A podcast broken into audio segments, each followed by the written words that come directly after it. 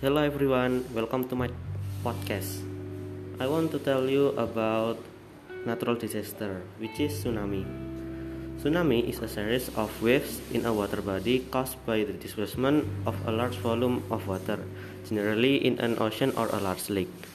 What causes tsunami? Tsunami caused by the earthquakes, volcanic eruption, and other underwater Uh, Unlike normal ocean waves, which are generated by wind or tides, which are generated by the gravitational pull of the moon and the sun, a tsunami is generated by the displacement of water. What damage can tsunami cause if it happens in your area? It can cause with destroy ships, buildings, bridges, cars, trees, telephone lines, power lines, and anything else that gets in their way. How can we cope with tsunami? First, get to high ground as far inland as possible. Be alert to signs of a tsunami, such as a sudden rise or draining of ocean waters.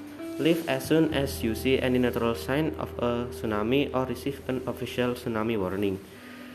It's very important for us to prepare for a tsunami so that we don't panic when tsunami occurs and can immediately evacuate.